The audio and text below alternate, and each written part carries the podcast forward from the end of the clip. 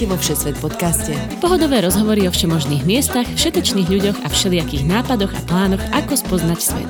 Všetko pre všetkých, cez pol gule, každý útorok v spolupráci s Refresherom.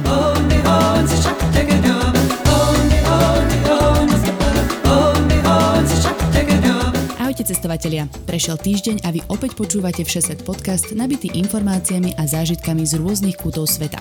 Volám sa Tina Hamárová. Prvom rade vám chceme poďakovať za priazeň, lebo ste s nami zvládli už 100 epizód. Nič sa nebojte, snáď dáme ďalších 100 a začíname už dnes cyklovýletom do Arménska. Daniel Bednárik sa pred pár rokmi rozhodol prejsť na bicykli Čo to dá a takmer až neplánovane prešiel 20 tisíc kilometrov v 33 krajinách na troch kontinentoch. O jeho ceste aj o prekonávaní minimálne tisícky výškových metrov v Arménsku sa budeme dnes rozprávať.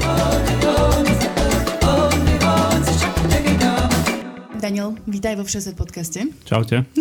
Ďakujeme pekne, že si takto prijal naše pozvanie. Tak sa tešíme, lebo si aj vďaka tebe urobíme cyklistické Vianoce. A teda pozdravujem aj Naďku, ktorá sa mala k nám tento týždeň pripojiť, ale bohužiaľ pracovné povinnosti, a rodinné povinnosti jej to nedovolili, takže ho veľmi pozdravujeme, ale už budúci týždeň sa k nám pridá v ďalšej cyklistickej časti, ktorú máme už teraz pre vás pripravenú.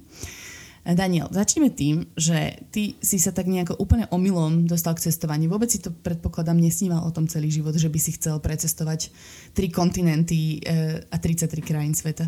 Áno, tak vyšlo to tak nejak náhodou. Naozaj som o tomto vôbec nejak nesníval, keď som mali alebo niečo a myslím si, že ani nie som úplne najvhodnejší človek na cestovanie, ale tak nejak prišla taká súhra okolností, že to takto vypalilo, ale tak v konečnom dôsledku mm-hmm. ma to celkom bavilo tá jazda, takže Prečo si myslíš, že nie si človek vhodný na cestovanie? Mm, tak myslím si, že mám rád celkom taký svoj svet, mm-hmm. malý, proste byť uprataný v jednom meste a aj teraz by som najradšej vlastne všetkých svojich kamarátov, ktorých som postretával, obchal do jedného mesta a tam si mi šťastne žil. Mm-hmm. A mám rád svoju rutínu, mám rád chodenie na tie isté miesta, do tých istých kaviarní. A to moc nie je zlučiteľné so životom cestovateľa. Takže... Respektíve to úplne paradoxné a úplne opak toho, čo si vlastne robil. A teda tvoj príbeh je taký, že si hral profesionálny futbal, ale musel si s tým ako keby z ničoho nič skončiť a to ťa tak nejako motivovalo cestovať? Áno, áno, to tiež to bolo tak viac menej náhoda. Uh, hrával som profesionálne futbal, ale prišli zranenia. Od 19 rokov som absolvoval nejakých 5 operácií a potom vlastne Jedna z prvých vecí, ktorú človek robí po operácii v rámci nejakej rekonvalescencie, eh, je bicyklovanie a keďže ma to absolútne nebavilo niekde byť zavretý v posilke, tak som začal bicyklovať v okolí Trenčina, kde som teda vtedy žil. Uh-huh. A potom to postupne tak nejak prešlo do cestovania, keď už bolo jasné, že sa k futbalu nevrátim, tak som v tom pokračoval, pretože som viac menej vedel, čo je na so životom. Uh-huh. Čiže ktorá bola tvoja prvá cesta? Akože mimo tých v okolí Trenčína, čo je určite veľké vzrušo? Hej, tak prvá taká väčšia cesta v úvodzovkách bolo, že som sa zobral z Trenčína do Košíc na takom starom bicykli asi za 150 eur. A bolo to asi v polovici decembra, čo s odstupom času netuším, čo to bolo za nápad, ale uh-huh futbalisti máme najdlhšie voľno práve v decembri a tak som to skúsil Máš vtedy. tie futbalové biologické hodiny nastavené, hej? Áno, áno, tak vtedy som ešte dúfal, že sa vrátim k futbalu. No, ty si o tomto svojom veľkolepom výlete alebo o týchto svojich posledných rokoch, ktoré si strávil na bicykli po rôznych krajinách, vydal knižku, ktorá sa volá V úniku. Ja som teda prečítala nejaké pasáže a tam ako keby tá prvá cesta, ktorú absolvuješ do Košic, nebola až taká, no nebol si taký nadšený z toho nápadu celého, že ísť sa bicyklovať? Mm, určite nie, ale ja som asi z toho nebol nadšený tak 90% času, čo som sa, čo som sa bicykloval, pretože ono to v konečnom dôsledku je z veľkej časti o nejakej tej bolesti a o mhm. tom diskomforte, alebo ako to nazvať, ale potom, keď sa na to pozrieš spätne, tak zistíš, že to bolo super a neviem to úplne vysvetliť tieto pocity, ale myslím si, že veľa ľudí to tak má, keď som sa o tom s niekým rozprával. Seba deštrukcia, myslím, že a, to sa to volá. Tak nejak, no. V tom som celkom dobrý. Hej, teda ty si absolvoval tento výlet z Bratislavy do Košic hneď trikrát, lebo teda naozaj si seba deštrukčný. Kam to potom pokračovalo? Potom prvý vlastne výlet za hranice bol na Balkán, kde som išiel cez Rakúsko, Maďarsko, Slovinsko uh, do Chorvátska k moru. Končil som potom po ceste cez Bosnu a Hercegovinu v Belehrade. Odtiaľ som išiel naspäť vlakom. No a potom sa to už začalo nabalovať. Hej, môžeme s tebe tak akože zrekapitulovať, že no môžeš vymenovať rovno kapitoly zo svojej knižky. že to bol ten Balkán. Potom prišla Ukrajina na týždeň. Aha, no, smrteľné um, dávky k popru. Mhm. Tak, tak. Ďalší výlet bol do Istanbulu, kde som vyrážal zo Segedu v Južnom Maďarsku a prešiel som veľa Rumunska, trošku Bulharska, trošku Turecka. Mm-hmm som išiel na Kaukaz. Potom som bol išiel. podľa mňa Kaukaz, no. Áno, potom bol Kaukaz, kde som letel do Baku cez Wizz a išiel som také, také polkolečko, dajme tomu, cez Gruzinsko, Arménsko do Teheránu. Nasledoval výlet s kamarátmi, kde sme leteli do Bordeaux a pokračovali sme ako takí ateistickí putníci do Santiago de Compostela. Že preto ste nešli peši. A tak ne, no, my sme trošku podvádzali a myslím si, že aj všetky tie zastavky v krčmách neboli povolené. A ďalej... Takže tam ide za iným spirituálnym obohatením, podľa mňa. Áno, áno. Každý si v tom nájde svoje. Myslím, že sme odišli odtiaľ veľmi obohatení. A ďalej bola Stredná Ázia, konkrétne Uzbekistan, Kyrgyzstan, Kazachstan. Uh-huh. A Švajc, mm. nejaké Rakúsko-Švajčiarsko, myslím, že si potom bol? Áno, eš, ešte predtým bolo Portugalsko a Španielsko kúsok. Aha. A potom som išiel na taký dvojvýlet e, s jedným kamarátom Kosovo, Severné Macedónsko, Albánsko, Čierna hora a končili sme v Dubrovniku. Mm-hmm. A potom ten jeden kamarát išiel domov, ja som letel za ďalšou partiou do Bergama, do Talianska a odtiaľ sme vlastne išli cez Alpy domov. A, a celé to završil veľmi skromne dvojmesačnou cestou v Južnej Amerike. Tak, hej? hej, vtedy som už tak nejak vedel, že z toho chcem spraviť knižku, tak som chcel také nejaké adekvátne ukončenie a Južnú Ameriku som mal na pláne dlhšie, takže to tak vypalilo. Mm-hmm. Celkom fajn. No na to, že ti to akože z 90% liezlo na nervy, tak uh, si celkom dosť veľa toho prešiel. Asi áno, no. No a čo ti teda takéto dobrodružstvo dalo, že si našiel si sa, alebo zničil si sa, alebo máš na to nejaké sloveso? Akože je toho veľa, tak sú tam všetky tie veci, ktoré by asi povedal každý nejaký, kto sa aspoň z 10% nazýva cestovateľom. Mm. Ale mne to asi najviac dalo to, že som mal čo robiť, pretože vlastne potom, ako som skončil s futbalom, tak som naozaj nevedel, že, že kam ďalej. Potreboval som stále niečo zažívať, nejak si vynahradiť ten adrenalín zo zápasov. Jednoducho som si nevedel predstaviť, že budem teraz sedieť doma a nájdem si normálny job a, a budem nejak fungovať 9 to 5 alebo niečo. Mm-hmm. Jednoducho som zabil čas svojím spôsobom, ale veľmi príjemným a aj užitočným spôsobom si myslím. Jasné. Uh, a toto ešte znie celkom efektívne a snáď teda aj motivačne, lebo my sme sa s Naďou dohodli, že urobíme teraz taký motivačný dvojdiel o cyklistike a o tom, ako sa dá cestovať a možno uh, si to ľudia zoberú ako novoročné predsavzatie. Lebo však pandémia je, tak sa nič iné nedá robiť, tak sa môžete chodiť bicyklovať. Dobre, uh, ja by som si tu teda s tebou štrngla, ak môžem. My sa v tomto podcaste za to určite. nehambíme. Tak zdravičko, ďakujem pekne, že si prijal pozvanie a ja dúfam, že tej tvojej knižke sa bude dariť. Uh, teda, ďakujem. ako sa to budeme rozprávať. Ja som si vybrala z celého tvojho diapazónu krajín zrovna tú kaukaskú cestu, to sa mi tak celkom páčilo. Malo to e, príbehy, emócie aj ľudí, aj Pala Bruchalu. Ale k tomu sa dostaneme. Najskôr sa zastavím pri tom, že v tvojom prípade cesta evidentne bola cieľ. Chodíš naozaj všade na bicykli, odkedy si objavil, že toto je tvoja cesta? Nie úplne všade, ale asi 90% mojich ciest je na bicykli, akože aj v rámci mesta. Tak momentálne bývam v Bratislave a naozaj ani nerozumiem, prečo ľudia chodia o tom, pokiaľ je teda pekné a nie minus mm-hmm. 10 a 10 cm snehu, takže ten jeden, jeden deň do roka. Pretože všade som rýchlejšie, ne, nepotrebujem stať v zápche, nemusím hľadať miesto na parkovanie a teda a jednoducho je to pre mňa príjemnejšie. Zase netvárim sa, že to je čisto nejaké... Um, Nejdeš si cykloloby, hej? Hej, úplne nie. je to proste praktické je to praktické, ale to je príjemné jednoducho pre mňa. Akože aj keby tam nebola tá praktická časť, tak by som to asi robil. Mm-hmm, chápem.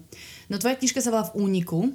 Um, to je taký asi cyklistický termín, mám pocit, nie? Áno, tak ja som, akože ja som veľmi zlý v nejakom hľadaní názvov, alebo nejakých teplých vetách a podobne, takže Toto napísať... je dosť teplé, toto je úplne teplá metafora, prepáč. teda, teraz no offense, akože to je veľmi kvetnaté a pekné som ty chcela povedať. Uh, no ja, ja som mal veľký problém jednoducho prísť s názvom a aj napísať úvod, ale nakoniec sa mi toto nejak mi skreslo v hlave uh-huh. a je to teda taký trošku má to nejaké dva významy, že jeden je, že som tak nejak unikal pred tým bežným svetom a všetkým tým čím som si prechádzal, keď som bol tu. A na druhej strane to teda je cyklistický termín, ktorý mm. tam tak nejak náhodne vznikol, takže si myslím, že No, je to naozaj podľa mňa krásna literárna metafora. ja, ja som si teda čítala úryvky z tvojej knihy, až ma prekvapuje, že máš pekne rozvitý jazyk proste. Mm. Nechcel som ťa uraziť, ale ty študuješ matfiz, že to je také akože v nesúlade. Akože veľa vecí o mne je asi v nesúlade. Ona je zase veľmi ťažké, že prepínať medzi tým myslením, ktoré potrebujem teda v škole a mm. ktoré potrebujem na nejaké písanie knihy, ale ja som to vyriešil tak, že mal som obdobia, kedy som sa naplno venoval jednému a obdobia, kedy sa naplno venujem druhému, pretože podľa mňa naraz sa to nedá. Ja si neviem predstaviť, že by som študovala matfízia, by som radšej písala, ale teda obdiv. No a vidíš, tak toto sa môžeme dostať k takej praktickej veci, že ty si vlastne písal počas svojich ciest a mal si ano. takú výbavičku, že si si nosil klávesnicu so sebou, hej? Áno, áno. Nosil som Bluetooth klávesnicu, vlastne, ktorú som si pripojil k telefónu a vždy, keď som bol niekde na hosteli, tak som si to tam rozbalil a snažil sa písať, ale teda popravde tak minimálne polovicu času to dopadlo tak, že niekto si prisadol s pivom a skončil som niekde, niekde na party. Mm-hmm. Ale tak vyšla ti kniha zase, Ale to nejak, podľa mňa celkom vyšlo. úspech, nazvime to. Čo ešte iné si so sebou nosil vo výbave, tak štandardne? Mm, ja si pamätám, že na začiatku som tam mal milión blbostí a viem, že na jeden z tých prvých tripov okolo Slovenska som si viezol nejakú 900 stranovú knihu so sebou. a potom prišli nejaké kopce a pochopil som, že takto to asi nepôjde, takže mm. každou to ďalšou cestou tej výbavy ubudalo a na konci som viac nosil iba oblečenie, nejaké veci na opravu bicykla. Okrem cyklistických tretiach som často aj nemal nejaké normálne topánky, nosil som iba žabky, ktoré sú podľa mňa ideálne festivalové obutie, ale aj na bežný život. Do snehu v Alpách podľa mňa Áno, ideál. do, do snehu môže byť. Občas som ešte vozil ukulele za sebou, keď som mal také obdobie. Takže 900 stranová kniha ukulele žabky. Tak, to je základ každého mm, cyklistu, myslím. Dobre, píšem si. A to je asi všetko. Nejaká elektronika samozrejme, ale... Mm-hmm. Nejaké, že ubytovanie, pojazdné ubytovanie? Mm, ako kedy. Niekedy som mal kempovaciu výbavu za sebou na niektoré tripy, hlavne v tých drahších krajinách. Ale teda, keď si niekde, kde súkromná izba stojí 5 eur, tak mm-hmm. sa ti to úplne nechce vláčiť za sebou a nie som zase až taký dobrodruh, že by sa mi chcel za každú cenu niekde stanovať, takže... Jasné. A čo také, že jedlo napríklad a nejaké prípravné prostriedky na jedlo? Myslím, kuchynská výbava. No, to sa mi tiež teda nechcelo vláčiť po prade, lebo to je, neviem, x kill navyše plus vláčiť za sebou tie nejaké vrecka ríže a teda mm-hmm. zase. Takže ja som si nič nevozil a väčšinou som všetko kupoval. Dosť často som teda skončil s tým, že tri týždne som žil na nejakých keksoch a podobne. A s alergiou na lepok a, a laktózu to nie je nič moc. No, k tomu sa dostaneme, lebo to mi teda absolútne nedáva zmysel, ako môžeš prežiť s niečím takýmto v krajinách, ako sú Kazachstan, Kyrgyzsko no. a tak ďalej, kde sa ľudia dlavia čo to tam majú, kobylami, kobylným liekom, pardon. No. Čo sa týka nejakého, že bicykla a technickej výbavy, aký máš bicykel, že či si na toto dávaš záležať, čo sa týka brzd a kormáňu? Mm, nič extra, popravde. Ja som teda prešiel to na viacerých bicykloch, lebo niektoré mi ukradli alebo niečo podobné, ale vždy to bol nejaký, nejaký obyčajný, ja neviem, 400 eurový bicykel krosový, 90% času som išiel teda na asfalte a chcel som ten cross, aby keď príde nejaká horšia cesta alebo nejaké úseky na nejakej šotoline alebo na prachu, tak aby som to zvládol v pohode. Mm-hmm. A inak to naozaj nebolo nič extra. Ani moje nejaké technické zručnosti nie sú nič extra. Čiže nemáš jediné brzdy na svete objednané, neviem odkiaľ, z Francúzska, ktoré sú strašne špeciálne iba na tento bicykel? To veru nemám. Ja mám, teda mám dosť kamarátov, ktorí sú cyklisti, ktorí sa do toho vyznajú oveľa viac. Mm-hmm. A ja som možno teda prešiel oveľa viac kilometrov ako oni, ale keď sa začnú baviť o bicykloch, tak ja naozaj netuším, o čom to je. A myslíš, že to je jednoduchšie s nejakou špeciálnou výbavou, alebo čo? Že, či si niekedy to keby otestoval? Určite sa teoreticky ide lepšie. Uh-huh. A tak... potom ťa to viacej série, keď ti ten bicykel ukradnú, hej? To je jedna vec a druhá vec je, že robiť opravy niekde v teréne na nejaký 6000 eurový cesťak zháňať nejaké náhradné diely niekde v Azerbajdžane asi nebude zábava. Hej, to je taká, uh, taká filozofia, ako podľa mňa majú chalani, čo chodia na Trabantoch. Že čím tak. jednoduchšie sa to dá si rozobrať v púšti, tak, alebo opraviť teda, tak je to asi výhodnejšie. Ako si nejako plánuješ trasu? Ja teda nemám úplne pocit ani z tvojej knižky, ani z tvojho rozprávania, že by si hodiny až dní venoval e, rešeršu a nejakému hľadaniu, že čo je najvhodnejšia krajina, kde sú najlepšie cyklostezky a tak. No úplne nie. Celkovo asi nie som veľký fanúšik cyklotras. Ja som viac menej si sadol tak nejak vždycky za Google Maps a pozrel sa, že kam by som chcel ísť. Pozrel Aha. si Street View, že ako to vyzerá. Čiže si tak ukázal na mape, roztočil si globus a iba si si ukázal. Tak nejak, no trošku. S tým, že potom som si pre každú tú krajinu našiel nejaké zaujímavé miesta a snažil sa to spojiť nejakou cestou, ktorá bude dávať zmysel. A čo sa potom týka nejaké navigácie, tak väčšinou som používal z 90% iba Google Maps a na konci som až prišiel na jednu dobrú apku, ne, neviem, či to tu mám Maps.me? spomínať. No, samozrejme. Nie, Maps.me Ja nemám rád, popravde. Áno, volá sa to Osmand, teda O-S-M-A-N-D. Mhm. To je, myslím si, že pre cyklista veľmi užitočné, lebo tam sú veľmi dobré dáta, čo sa týka prevýšenia a podobne. Mhm. A vlastne dovtedy, kým som, to mi až jeden chalan niekde v Južnej Amerike na konci môjho cestovania toto ukázal. A dovtedy sa mi vlastne často stávalo, že v skutočnosti existovali kopce, ktoré na mape som absolútne nevidel a veľmi som nadával, takže... No a ako vieš, že kde môžu chodiť bicykle? Lebo to by asi bola nejaký môj najväčší stres, že omylom vybehnem na diálnicu a nie je to úplne v poriadku. Áno, tak ja som to nikdy nejak moc neriešil, akože väčšinou som chodil po hlavných cestách, dával som si pozor iba na diálnice viac menej mm-hmm. a aj to v niektorých krajinách menej, pretože niekde v Bulharsku viem, že tam bola nejaká obchádzka 30 km, ktorá sa dala prejsť po diálnici nejak, nejakých 10 km a viem, že to tam nikto neriešil. Čiže hlásila ťa bulharská zelená vlna. A je to možné. Cyklista na Áno. diálnici. Ako čím chudobnejšia krajina, tým menej sa to nejak rieši, že už som videl motorky v protismere na diálnici, takže... Jaj, áno, to je pravda. Sú také, áno. sú také miesta. V Gruzinsku napríklad myslím, že sa ti mohlo dobre voziť úplne dosť barzde. možné. Gruzinci sú dosť šialenci.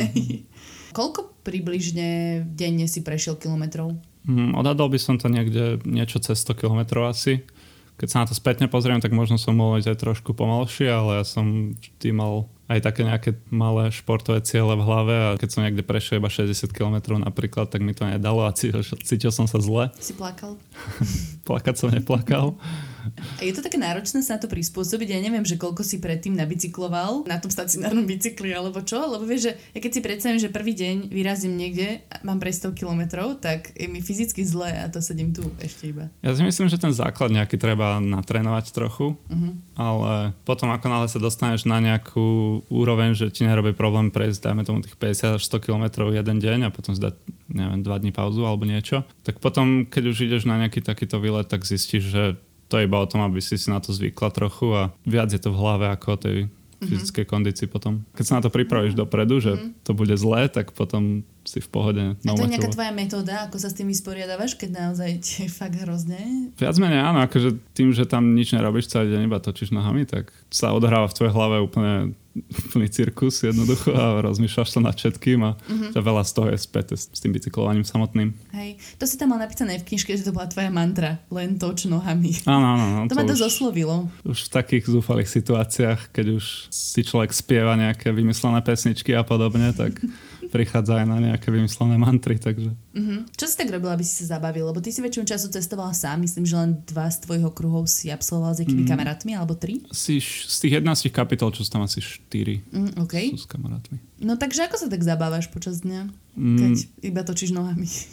Akože záleží, že kde som. Ak je to nejaká zaujímavá krajina, tak nemusím ani robiť nič a iba si to užívam. Mhm. Ak je to niečo nudné, tak uh, hlavne teda hudba a podcasty. A potom sa mi stalo aj, že som pozeral Netflix, no, cestou. Fakt? Áno, to som bol v Bolívii. Nebolo tam asi 300 km nič a viem, že som pozeral nejaké, nejakých Madmen alebo niečo na bicykli. Čo je tiež inak celkom nudná vec, takže bol dobré kombo. A to akože ideš rovno, tak počítaš s tým, že to nebude najväčší výmol na svete. Áno, no to bol taký koniec sveta, takže tam bolo veľmi málo aut a bola to zrovna nová cesta, tak som vedel, že si môžem dovoliť si pozerať Netflix na riaditkách. Ach, to je dobrý bizar. Dobre, dajme si také tvoje, že top of the top. A to je najdlhšie predená trasa za deň. 260 km v Portugalsku. Dobre. A to je ako fyzicky možné. Je to veľa hodín, alebo ideš iba z kopca, alebo ako? Akože ne, nebol to ťažký terén, Mhm. to Portugalsko pri mori väčšinou je v celku rovinaté, alebo taká pahorkatina mám pocit, že som mal aj trošku vietor od chrbta a z, vyrážal som o nejaké 5 ráno s východom slnka. Viem, že tam ešte bol nejaký festival, alebo je to nejaké opity ľudia z predošlého dňa. Ja som tam popri nich vyrážal na bicykel. Zase je to o tom, že, že sa pripravíš na to, že to bude dlho, to bude nejakých 12 hodín, alebo 11,5 alebo niečo. Mhm. A že sa pripravíš na to, že to je dlho a že A to si sa tak akože chcel hecnúť, že teraz dám najviac, alebo to tak blbo vyšlo? Ja neviem, prečo som to robil vtedy. Proste išlo sa ti dobre asi. Asi som mal také obdobie trošku, že, že sa mi nechcelo byť niekde samému v nejakom malom meste, mm-hmm. na nejakom Airbnb alebo niečo a chcel som byť v hosteli, sa tam s nejakým piť sangriu. Tak asi preto, lebo tých 260 km bolo do Lisabonu, takže Aha. tam som vedel, že, že bude dobre. Krčma bola motivácia, hej? Áno, áno, áno je to dosť možné. Dobre, najvyšší položený bod, kde si sa dostal na bicykli? Na bicykli to bolo 4500 metrov aj niečo Peru uh-huh. a zrovna ma tam chytila búrka, takže to nebolo veľmi príjemné. Šampanské sa tam neotváral. Ako sa ti tam dýchalo a tak, že to už je celkom taký záhul aj na to, aby ten človek išiel peši? Mne to dobre vyšlo s tým, že som začínal ten juhoamerický trip v Kolumbii, uh-huh. ktoré je niečo nižšie položené, potom bol Ekvádor, kde už boli nejaké 3000, nejaká jedna 4000 a potom Peru bolo teda tých 4,5, takže som tak postupne pridával a že som bol už celkom dobre aklimatizovaný, ale akože tempo bolo úplne biedne. To si nejako sleduješ? Že máš, vyhodnocuješ si štatistiky a tak? Mm, veľmi málo. Ja som niekedy na konci som začal používať stravu tak zo srandy, uh-huh. ale nejak som to extra neriešil nikdy. No škoda, všetky kudos by si získal. Možno, no. Dobre, uh, najviac defektov za deň? Asi tri mám pocit, že boli, uh-huh. ale to bolo ešte niekedy na začiatku a ešte som to nevedel poriadne robiť. Vždycky som na niečo zabudol, keď som lepil ten defekt, že som si nepozrel poriadne pláž a ostala mi tam spinka, takže za 10 minút som robil zase alebo podobne. Dobre, na toto nadvezuje najhorší pád. Najhorší pád, tak bol iba jeden taký reálny, uh-huh. že v nejakej rýchlosti a to bol v Uzbekistane, kedy zase moja hlúposť, že som si poriadne nepripol tašku vzadu a z jednej strany mi odletela na zem a úplne som stratil balans a som letel k zemi, ale Mal som teda dosť doškrabané ruky a samozrejme... A dosť doškrabané? Myslíš otvorenú bodnosečnú ranu na zápesti? sa tomu... máš najväčšiu jazvu doteraz? no, také niečo. No tuším, cyklisti tam hore, nejaké strúhadlo alebo tak, lebo uh. si tak dostrúha ruky pekne, že prsty Fuj. po jednom. A takže tak nejak to vyzeralo. To si akože padlo na betón, hej? Že, alebo nejaké? E, áno, áno, taký asfalt, no, taký nekvalitný uzbecký. A trošku ma teda došúchalo a mal som šťastie, že to bol na rovine a nešlo zrovna žiadne auto, lebo inak by som mm. asi horšie dopadol, tak to iba teda niekoľko dní ma to bolelo a moja ruka vyzerala ako pizza, ale... ale inak to bolo v pohode, lebo som stretol takých nemeckých motorkárov v hoteli, ktorí mi tam dali všelijaké mastičky, lebo ja som samozrejme nič nemal, takže... Ty si mal iba ten drvený balgín. Áno, no. To... Toto ma dosť pobavilo, keď si prechádzal tie hranice s Iránom. No. Čo jediné si mal v taške drvený balgín. Čo mohlo zrovna miestnych vlčákov zaujať. Sa necítil úplne komfortne. No, no dobre. A ešte tu mám takú trápnu otázku, že najkrajší zjazd. Že či si mal niekde taký pocit, že neviem, no. letíš svetom. Bolo ich veľa týchto pocitov. By som nepovedal ani, že najkrajšie, ale možno taký najzaujímavejší bol asi v Ekvádore, keď som išiel za nejakú hodinku a pol zo štvortisícok až na úroveň mora a to bolo, že 4 ročné obdobia za hodinu a pol. Takže... Mm-hmm, počkaj, z toho ti nemôže akože odpaliť dekel? Ja neviem. že ideš tak rýchlo, klesáš? Neviem, popravde. Ja, a v pohode, však zvládol si to. No. Tvoja hlava nevyzerá ako pizza.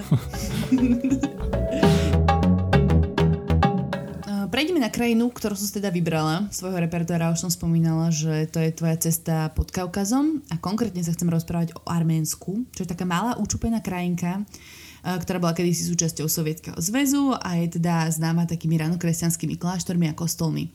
Ako sa objavila vlastne táto krajina v tvojom pláne? Nepláne žiadnom? Ja som tak nejak nechcel už ostávať iba v Európe, lebo som už chcel ísť niekde, niekde ďalej trochu a teda Arménsko je tak nejak na hranici Európy a Ázie, mám pocit a chcel som hlavne ísť do Iránu. Uh-huh. Tak som pozeral, že z ktorej strany. Musel si si nejako vybavovať vopred víza alebo takéto nejaké srandy? Mám pocit, že iba Azerbajdžan vtedy mal nejaké elektronické víza. Myslím, že dopredu som to vybavoval. Uh-huh. A potom nejak na letisku ešte sa to tam nejak doriešovalo, ale nič komplikované a vlastne Gruzinsko Arménsko bolo v pohode a teda, pardon, ešte Irán som mm-hmm. musel víza vybovať fyzicky vo Viedni. Aha, ešte pred cestou, hej? Ešte to pred cestou. Roku? To bolo 2018. 18. Mm-hmm. Aha, ok, lebo dajú sa aj na letisku, nie? Ale vlastne si Áno, no. neletel. tak. Á, už chápem, ty si šiel na bicykli. Uh, hej, čiže ty si vlastne išiel, priletel si do Baku, teda hlavného mesta Azerbajdžanu uh-huh. a prešiel si na sever do Gruzínska, tam si obchádzal tie kravy na cestách um, a potom si teda prešiel cez ten severný hraničný priechod do Arménska. Aký bol ten prechod cez hranice na bicykli? To som ešte neabsolvovala. Ono, tí colníci sa väčšinou tak trošku podozrivo pozerajú, ale na druhej strane je asi menšie riziko, že niečo pašujem. Väčšinou ich skôr zaujíma, odkiaľ som a teda, že ako, aké Slovinsko sa ma väčšinou pýtajú potom. A ja som sa bál, že či nebude nejaký problém s tým, že nejaké 4 dní dozadu som ešte bol v Azerbajdžane, mm-hmm. ale bolo to úplne v pohode, iba si odo mňa pýtali číslo na WhatsApp, čo neviem prečo doteraz. Podľa ale... mňa si chceli písať. Asi, Reálne. asi áno, je to možné. A ešte si pamätám, že tam bolo veľa všelijakých pochybných kšeftárov v okolí hranice. Bolo mm-hmm. tam asi 8 nejakých obrovských polných obchodov s drogériou alebo niečo, čo som doteraz nepochopil. A, a to je tak všetko. Aký bol tvoj taký nejaký prvý dojem, keď si už vošiel do Arménska a videl si čo prvé? Videl som tam nejakú ubytovňu rovno na hraniciach, kde som sa ubytoval. Nebolo to veľmi príjemné, ale hneď vedľa sa dala vybaviť simka, čo bolo o niečo lepšie. Potom hneď na druhý deň som išiel veľmi krásnou dolinou v severnom Arménsku a tam sú také tie kaňony, ako keby, nie? Také uh, mŕtve doliny, ktoré vyzerajú ako železiarne podbrezová. Uh, sú tam také úplne, že zmátožené staré fabriky opustené a sú v obrovských údoliach, hej? Tak, tam tak to nejak išiel. vyzeralo, preto mi to pripomenulo tie naše čierne diery. Uh-huh. Bolo to veľmi zaujímavé také spojenie práve tých opustených tovární, ktoré možno vykapali s rozpadom Sovietskeho zväzu. S tým, že tam boli sídliska postavené obrovské na kopcoch v strede lesa, v strede ničoho, nejaké zrušené lánovky krížom cez dolinu. A bol to taký, taký, taký sovietský bizar. No. Uh-huh. A tam nikto nežije už, hej? Žiadnych ľudí si tam nestretával? Akože žije, ale očividne to pomaly nejak umiera, pretože to trošku strieľam teraz, ale pravdepodobne to žilo z nejakých, nejakých baní a podobne. Uh-huh. A to nejak postupne upadáva. Hej, ty si ale vlastne v tej svojej knižke ako keby často sa zamýšľaš nad tým, že ako tam tí ľudia žijú. Že čo by sa stalo, keby som sa ja narodil tu? Áno, to je jedna z takých mojich obľúbených aktivít viac menej. Predstavať si všetky tie životy v tých chudobných dedinách a ako by som dopadol, keby sa tam narodím a a kde sa vidíš v arménskych čiernych dierach? Um, asi sa tam nevidím, no. Možno toho lánovkára by som robil tam. A tak poďme tak ako keby postupne tú tvoju trasu zo severu na juh, ako si šiel. Môžeme zač- začať tou prvou dedinkou Dilijan, tak sa to volá? Áno, áno, to je také malé mestečko iba, tam je akurát niekde na okraji mesta postavená nejaká univerzita. Uh-huh tam som tomu moc nedal popravde, pretože som bol dosť zničený. Tá cesta od tej hranice bola dosť dlhá, stále všelijako hore-dole. Nebolo ani nikde nejak sa schovať, viem, že mi tam pršalo, bolo mi tam zima, neviem čo. Uh-huh. A potom som išiel smerom k jazeru Sevan. Tam bol veľmi krásny prechod horský cez dedinu Semianovka, kde tam bola nejaký tunel po to podrity, čo je vždycky taká taká dilema, že či zobrať ten, ten tunel alebo nie, hlavne keď som nejak unavený. No, Ale tu a... som sa rozhodol teda ísť vrchom a bolo to oveľa oveľa krajšie, než keby som išiel tým tunelom. Viem, že to bolo ešte do kopca ten tunel, takže uh-huh. ako tunely sú najväčšia smrť cyklistu, podľa mňa. To je hrozné, ja neviem, či by som akože úplne dobrovoľne išla do tu... Asi keď nemám na výber, však neriešim, ale uh, máš taký zážitok, nie? Že si bola niekde v tuneli? Uh, veľakrát, akože uh-huh. veľa tunelov som prešiel, ale väčšinou to býva v pohode, hlavne teda v bohatších krajinách, ale Napríklad ako v Bosne sa v tuneli nechceš ocitnúť. Mm-hmm. Prečo? Lebo tam je svetlo veľmi, veľmi zriedka, pokiaľ to nie je nejaký nový tunel zrovna, ale zažil som tam nejaké 150 metrové úseky bez svetla, pričom ja som bol samozrejme lenivý si nejaké svetla na bicykel dávať, pretože to sam by som musel zastávať a tak veril som, že keď vidím prvé tri svetelka, takže budú po celom tuneli, ale neboli vždy. Mm-hmm. Plus sa mi tam raz aj stalo, že tam bola v takomto tmavom úseku nejaká zákruta a mal som tuším iba zadné svetlo vtedy a za mnou išiel kamión, tak som sa tak iba modlil, ale našťastie ma videl. Ale teda v tom Arménsku zrovna to bol krásny horský prechod, nejakých mm-hmm. 2100 nad morom. Nejaké deti sa tam so mnou začali naháňať na bicykli a vzadu už bolo vidieť jazero Sevan, takže to bolo naozaj krásne. Mm-hmm. Tam niekde pri tomto je taký kláštor? Áno, tam je ten taký... Sevanavang, ak áno, áno, taký známy, hej. Tam som aj bol teda vnútri to pozrieť, aj keď dosť často tieto aktivity vynechávam, ale tu zrovna som bol a to mal naozaj veľmi silnú atmosféru. Mm-hmm. Tam som si presne vedel nejak predstaviť, že prečo tam tí ľudia žili tak, mm-hmm. ako žili a tam to bolo naozaj veľmi silné. Hej, niekedy som teda čítala, že ten kl- kláštor je z 9. storočia, čo je akože celkom dosť. a predpokladám, že to nie je žiadnym spôsobom nejako prerobené, že to má ten svoj pôvodný vibe, alebo ako by som to povedala. Áno, určite potom si sa snažil bežať čím skôr do mesta, lebo síce vieš si predstaviť život v týchto eh, nádherných pastvinách, ale kaviareň je kaviareň, čiže si prišiel ano, do chyb... hlavného mesta Jerevanu. Áno, chýbal mi kaviarenský život, určite. Tam som si vlastne zobral aj deň voľna. Zobral si si deň voľna? A ti to preplatili? Um, bol som na penke, no.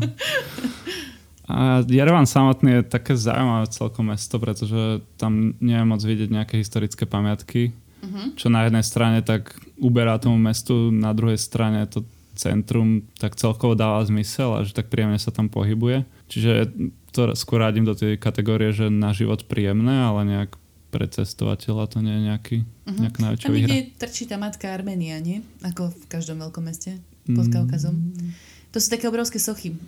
V Gruzínsku je tiež matka Gruzia, Kieve je matka Ukrajina, anyways. Neviem. Hej, to sú také obrovské sochy žien, ktoré sú akože matky národov mm-hmm. a ja milujem tie sochy, oni sú brutálne proste, že sú obrovské, väčšinou vytesané z niekoho kovu a vyzerajú fakt, že ťa rozsekajú na maderu, takže to taký rešpekt to vzbudzuje. Tam si mal celkom bizarné zážitky v Jerevane, že si sa tam jednak skamošil s rôznymi backpackermi, couchsurfermi. Je to možno ako, že tu niekde sa začal môj taký pravý hostelový život, mm-hmm. že dovtedy som bol taký, že zavretý na izbičke a oddychujem si, lebo zajtra bicyklujem.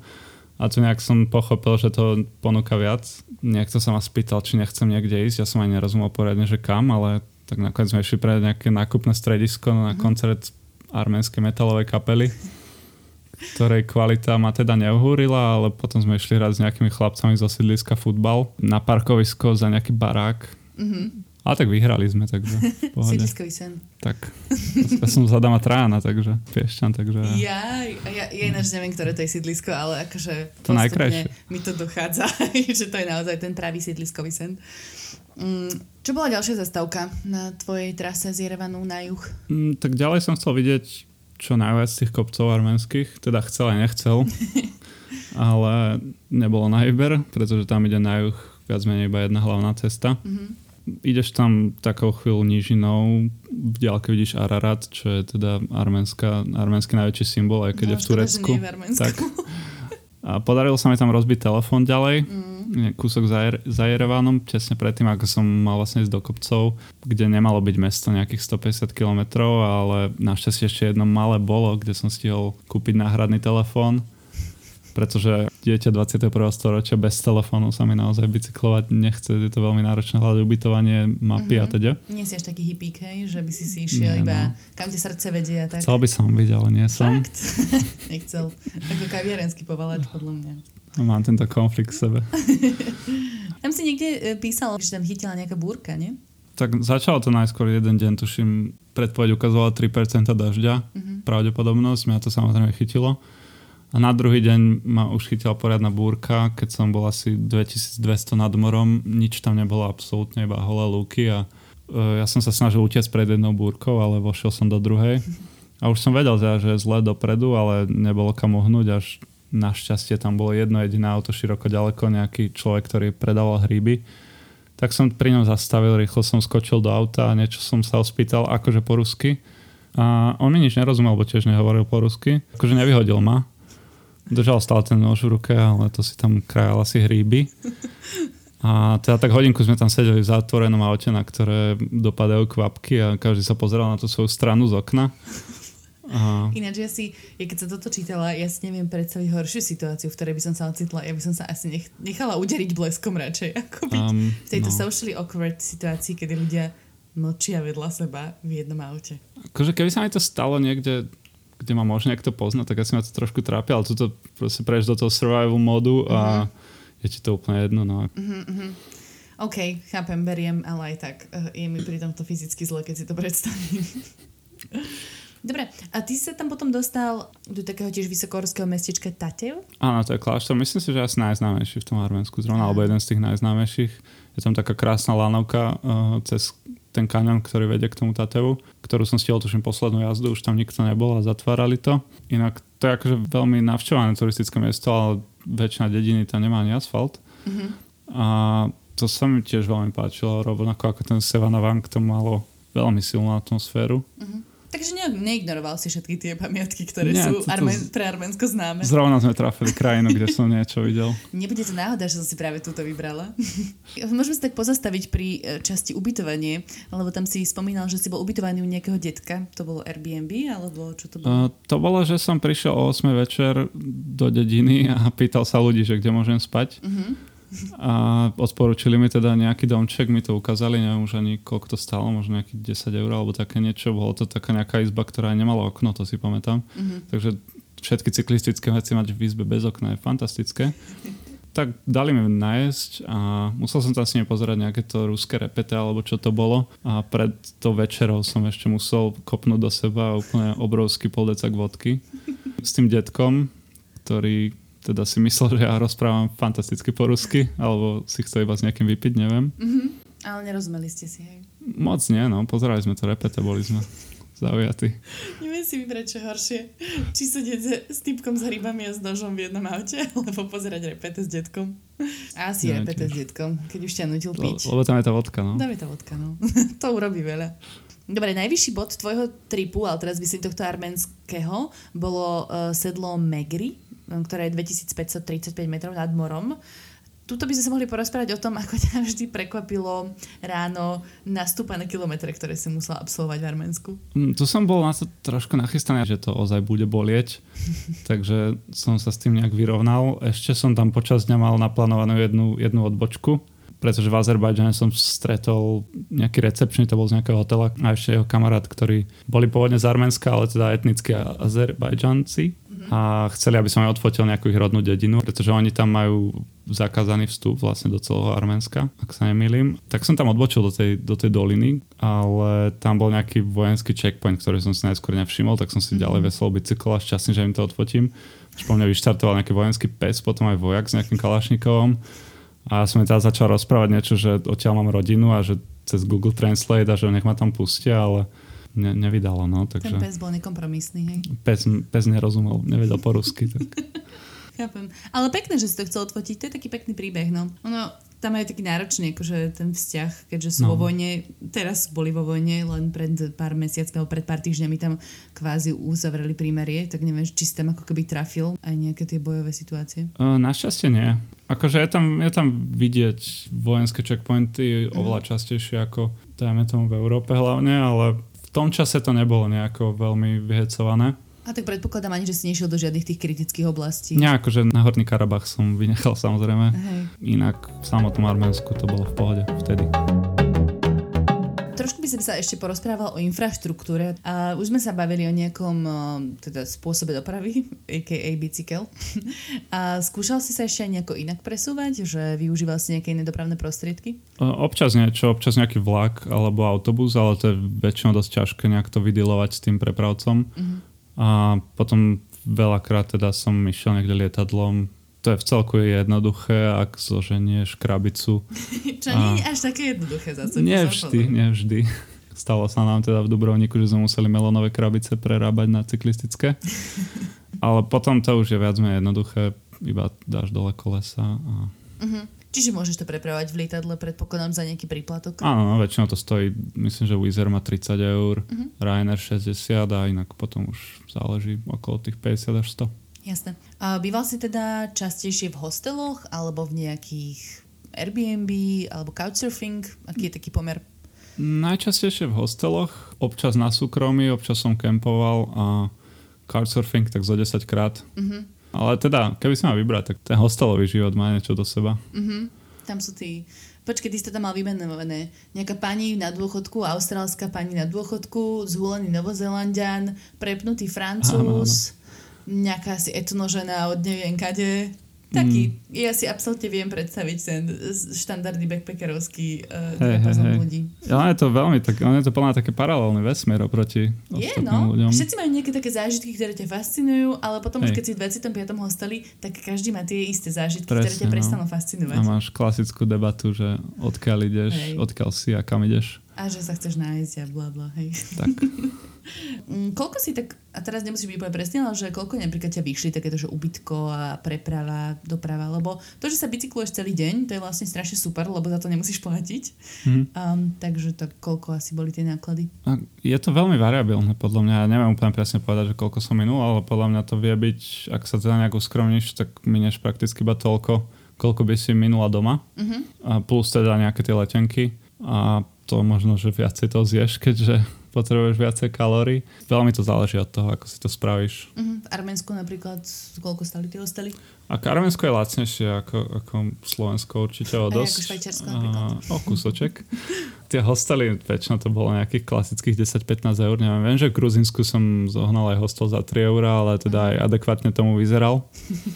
Drahé to určite nie je tam. Jasné. A teda otázka, ktorá vždy zaujíma všetkých našich poslucháčov, kde na to berieš peniaze? No ja som sa niekoľko rokov živil tým, že som hral poker, mm-hmm. takže som mal veľa slobody. Ale si to mohol robiť od hocikadiaľ. Áno, akože keď som bicykloval, tak som za sebou nevláčil notebook a teda. Mm-hmm. Ale keď som sa niekde usedel na pár mesiacov, tak som si bez problémov zarobil na to, aby som mohol cestovať na bicykli. Posledná, veľmi už stručne prejdeme časť jedlo a pitie, lebo Nadia by bola veľmi smutná, keby sme tomu nevenovali. Ty si spomenul, že si um, alergický na lepok a na laktózu, hej? Mm-hmm. OK, ako dokážeš prežiť v akékoľvek menej rozvinutej krajine, no vôbec takto na cestách, keď sa bicykluješ cez úplne posledné konce sveta? No ja, našťastie tá moja alergia nie je až taká hrozná, to znamená, že aj keď tie veci jem, tak nie je to, že by som zomrel, ale iba mi trošku je zle. Uh-huh. Teda ono, na bicykli sa tomu nedá vyhnúť určite, hlavne v tých chudobnejších krajinách, kde každá tá dedina má nejaký svoj obchodík alebo tri, ale vo všetkých predávajú to isté a sú to iba tie isté veci, ktoré všetky obsahujú, teda aj lepok, aj mlieko ideálne. A, takže ja som strávil teda asi 3 štvrtiny toho času s nejakými žaldočnými problémami, či už slabšími alebo silnejšími. A čo si tak najčastejšie jedol napríklad v Arménsku? Že čo, čo, na čom si tam prežíval? Ja by som povedal, že úplná klasika, jednoducho prídeš do toho obchodu, nájdeš niečo, čo vyzerá ako chlieb, Aha. zoberieš si k tomu nejaký jogurt, takže lepok aj mlieko, ček, ček. Výborné kombo. A potom nejaké sušienky, a, mm-hmm. a mhm. podobné veci. Tie vidiecké obchody moc to neponúkajú, pokiaľ nemáš veci na varenie. Aha. A kde si mal uh, nanukový záchvat? Uh, v Iráne, tam mi to veľmi pomohlo prísť až do toho Teheránu. Tam som sa cítil ako nejaký tester nanukov. Naozaj na každej jednej zastávke som si nejaký zohnal. Klasika kebaba nanuk. Mhm, hej, výborné kombo. Ako často si tak jedával, lebo že to musí byť hrozne vyčerpávajúce, keď prejdeš 100 km za deň, že naozaj musíš doplňať tie kalórie, aby, aby tvoje telo vôbec stíhalo. Mm, no celý deň je, akože vždy, vždy keď sa zastavíš... Ideš Netflix a tlačíš kekse? No, stalo sa. celý deň, že akože každú tú prestávku samozrejme niečo do seba musíš dať, lebo non-stop si hladná. Mm-hmm. Ne, netrúfam si ani odhadnúť, že koľko kalórií to bolo. A nejako sa nešpecifikoval na arménske šmakocinky? Moc nie. Tradičné. M- moc nie. Akože, mám pocit, že to je veľmi blízko tej gruzínskej kuchyni, možno, mm-hmm. že toho kôpru ubudlo o 50%. Ale inak je to veľmi podobné. A teda ty často spomínaš so svojej knižke, že ochutnávaš pivka alebo nejaké lokálne alkoholy. Máš nejaký preferovaný arménsky alkohol? Oni majú také akože niektoré signifikantné. Tu som väčšinou žil asi na tom pive. Pretože tam, keď si s tými hostelovými typmi, no tak väčšinou nikto nemá peniaze, takže si kúpi tú dvojlitrovku plastovú zo supermarketu. Mm, Corgoň, dvojlitrovka, teplé pivo. Tak otvoriť, zapnúť telku.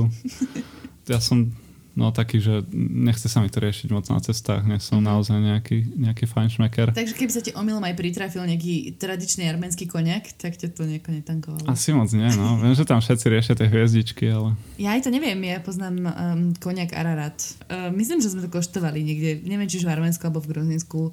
Nemám z toho nejaký akože vesmírny zážitok, len viem, že to tam je. No, moja posledná otázka ešte, ty si spomínal, alebo v knižke teda spomínaš to, že ty si sa nejako adaptoval na e, spôsob života, že bicykluješ 100 km denne a potom žureš do 5 do rána.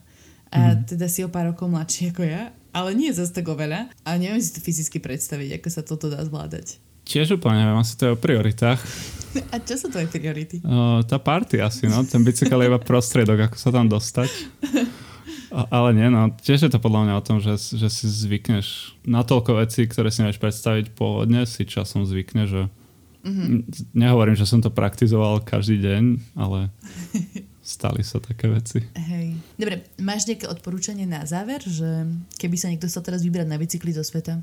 Ale keby nebola pandémia a ne, nemali sme tu úplne, že najhorší stav za posledných 100 rokov. Podľa mňa je to veľmi jednoduché, iba treba začať bicyklovať a postupne nezačať samozrejme niečím obrovským, ale ísť niekde na blízky kopec. Keď to človeka chytí, tak prirodzene si nájde cestu k tým dlhším trasám. No je ja polovica som... decembra podľa mňa ideálny čas vyraziť do Košic. Asi pôjdem po tomto podcaste. Hej, podľa mňa bicyklovanie je veľmi jednoduchá vec, takže Uh-huh. Nič také špeciálne asi. No super, a keby ste sa chceli viacej dozvedieť o všetkých takýchto radách a výletoch a zážitkoch, mm, tak Danová kniha sa volá V úniku nájdete ju kokos, chcela by som povedať vo všetkých dobrých knihkupectvách, ale tam sa teraz nechodí... Je to underground. Online, je to underground, nie, takže nie, nie vo všetkých dobrých knihkupectvách, tak tam rozhodne nehľadajte. Tvoja stránka sa volá, myslím, že vúniku.sk. Áno, áno. Uh-huh, alebo Instagramček. Takže pozrite si, e, je to taká veľmi milá knižka. Určite pomôže v tomto pandemickom predvianočnom šialenstve ako darček na poslednú chvíľu, ktorý vôbec neviete, aký máte dať a zohnať. Ja som čítala polku, veľmi ma uh, potešila zmienka o Bernardovi Blackovi z Black Books, to absolútne môj highlight, um, takže určite si to pozrite. A ja ti teda ďakujem pekne, Dano. Ďakujem prišiel ja. do môjho uh, parádneho štúdia vynoveného. Vyzerá to výborne. Ďakujem pekne. All credits uh, idú Pachovi. A pozdravujeme Naďku, ktorá teda je veľmi ľúto, že sa nemohla zúčastniť, bohužiaľ to tentokrát nevyšlo, ale už budúci týždeň, ako som avizovala, budeme mať spoločnú epizódu tiež o cyklistike, ale tentokrát máme slovensko-americký pár, ktorý teraz akurát skončil svoju cestu naprieč celou Amerikou od západného pobrežia až po to východné a tiež sa budeme rozprávať veľa o tom, ako sa vlastne takáto cesta dá zvládnuť, naplánovať a vôbec ako ju financovať. Takže môžete si zapnúť. No, ďakujeme pekne, že ste nás počúvali až doteraz. Všesvet podcast nájdete na všetkých dobrých podcastových aplikáciách. Najlepšie bude, keď nás začnete odoberať alebo followovať a samozrejme nové diely už vychádzajú aj na YouTube alebo na Facebooku. To je všetko odo mňa, počujeme sa budúci útorok. Čaute. Čaute.